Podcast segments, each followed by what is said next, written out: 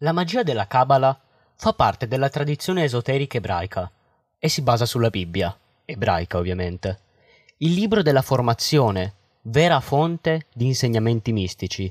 Risale probabilmente al V o VII secolo e dà la definizione della parola Sefirot, letteralmente calcolo o numerazione. Cerchiamo di capirci qualcosa tra albero della vita, codici della Torah e Sefirot, ovviamente dopo la sigla. Io sono Mirko Rovere e questo è Stupidamente Podcast. Ricordati che Dante disse fatti non foste per vivere come bruti, ma per seguir virtù e conoscenza.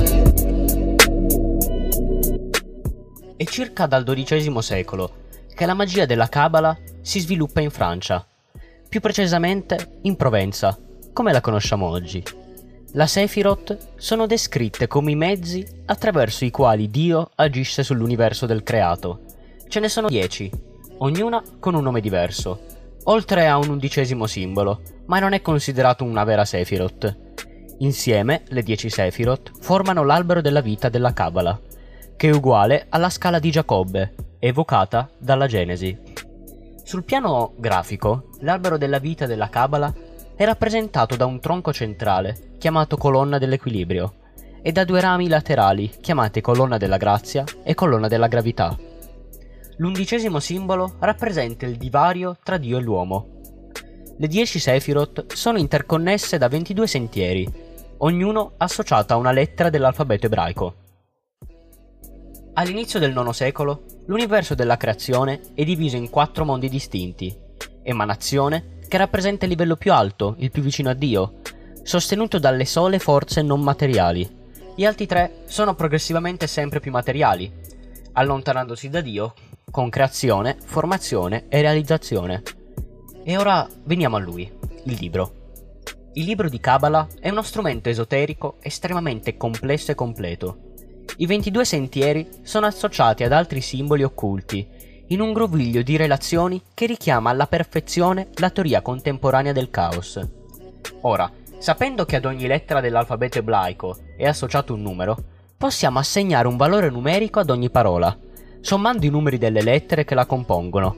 Ogni parola può essere sostituita da un'altra dello stesso valore numerico, oppure, utilizzando le lettere di una parola come iniziali di altre parole, possiamo inserire le parole l'una nell'altra, come in un gioco di bambole russe, la matriosca. Si potrebbe quasi paragonare i segreti della Kabbalah a una sorta di codice estremamente complesso. Secondo la tradizione esoterica, al di là del loro valore letterario, come la Bibbia, forniscono importanti insegnamenti a livello spirituale e umano. Utilizzando codici segreti che consentono la lettura a diversi livelli, il libro di Kabbalah si rivela così essere letto in diversi gradi esoterico o cifrato, filosofico e morale, simbolico e letterario.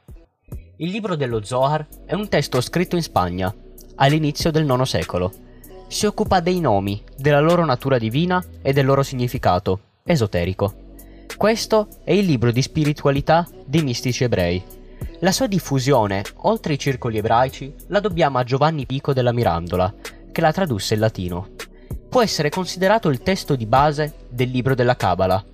I nomi delle Sephiroth sono Keter, la più vicina a Dio, Binah e Kokman, Gevurah e Kesed, Triferet, Hod e Nezak, Yesod e infine Malkut, che anche l'ultimo è il più vicino all'uomo.